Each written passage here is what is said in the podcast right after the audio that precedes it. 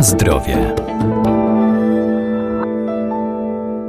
Nabiał to najpopularniejsze źródło wapnia, a przetwory mleczne stanowią ważny składnik żywienia człowieka. To między innymi mleko, źródło białka i aminokwasów czy twaróg, skoncentrowana jego forma. Co jeszcze warto o nich wiedzieć?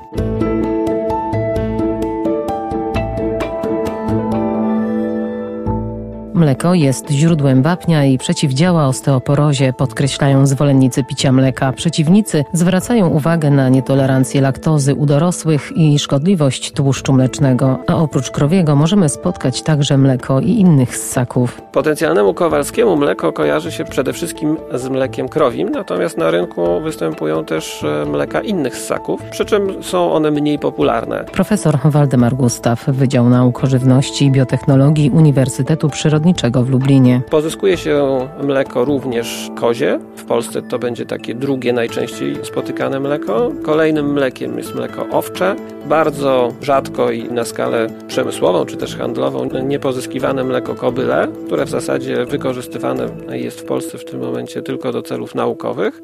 Na południu Europy pozyskuje się jeszcze również mleko bawole, którego produkty czasami możemy spotkać e, w sklepach w Polsce. Te mleka różnią się między sobą składem, przy czym te różnice nie są aż e, tak e, znaczące, czyli nie ma takiej sytuacji, że, że dany składnik nie występuje w którymś z mlek, natomiast są różnice w jego koncentracji, zawartości w tych mlekach. Najbardziej tłustym jest mleko owcze, jedno z rzadziej spotykane w Polsce, e, zawierające najwięcej suchej masy. Pozostałe mleka różnią się od siebie zawartością tłuszczu, zawartością białka, zawartością popiołu, zawartością laktozy. Najbardziej tak naprawdę z mlek, które mogą nas interesować, różni się od mleka krowiego mleko kobiece, co między innymi jest przyczyną występowania alergii u niektórych osób spożywających mleko, z tego względu, że w mleku kobiecym nie ma jednego z białek serwatkowych i nie ma jednej z frakcji kazeiny, natomiast jest więcej laktozy. Te mleka rzadziej spotykane na rynku przetwarzane są najczęściej w sery dojrzewające jako produkt najbardziej delikatesowy. Przede wszystkim mleko owcze, które ze względu na to, że jest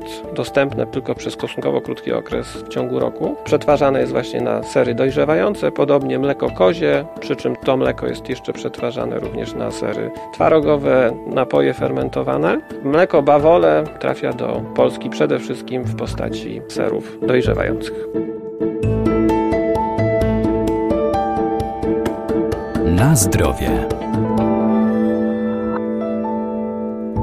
Twaróg, zwany białym serem, to produkt wytwarzany z mleka, niezwykle wartościowy. Zawiera wiele witamin i mikroelementów. To przede wszystkim bardzo dobre źródło pełnowartościowego białka. Twaróg otrzymujemy przez koagulację kwasową, czyli potrzebny nam jest czynnik, który obniży pH mleka.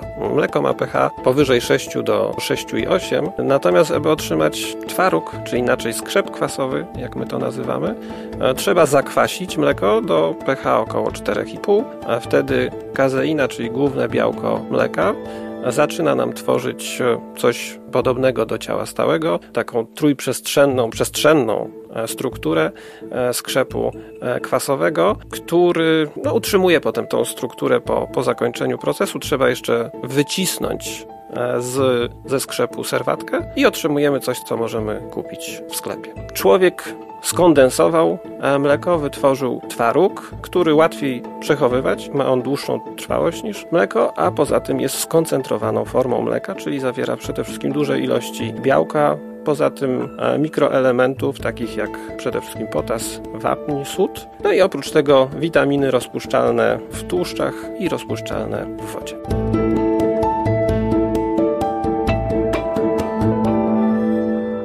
Warto też sięgać po inne pochodne mleka, jak twarde sery dojrzewające, tak zwane żółte. Są ważnym źródłem wapnia i witaminy B12. Zawierają skoncentrowane, łatwo przyswajalne białko, a także i składniki, których nie znajdziemy w innych produktach spożywczych.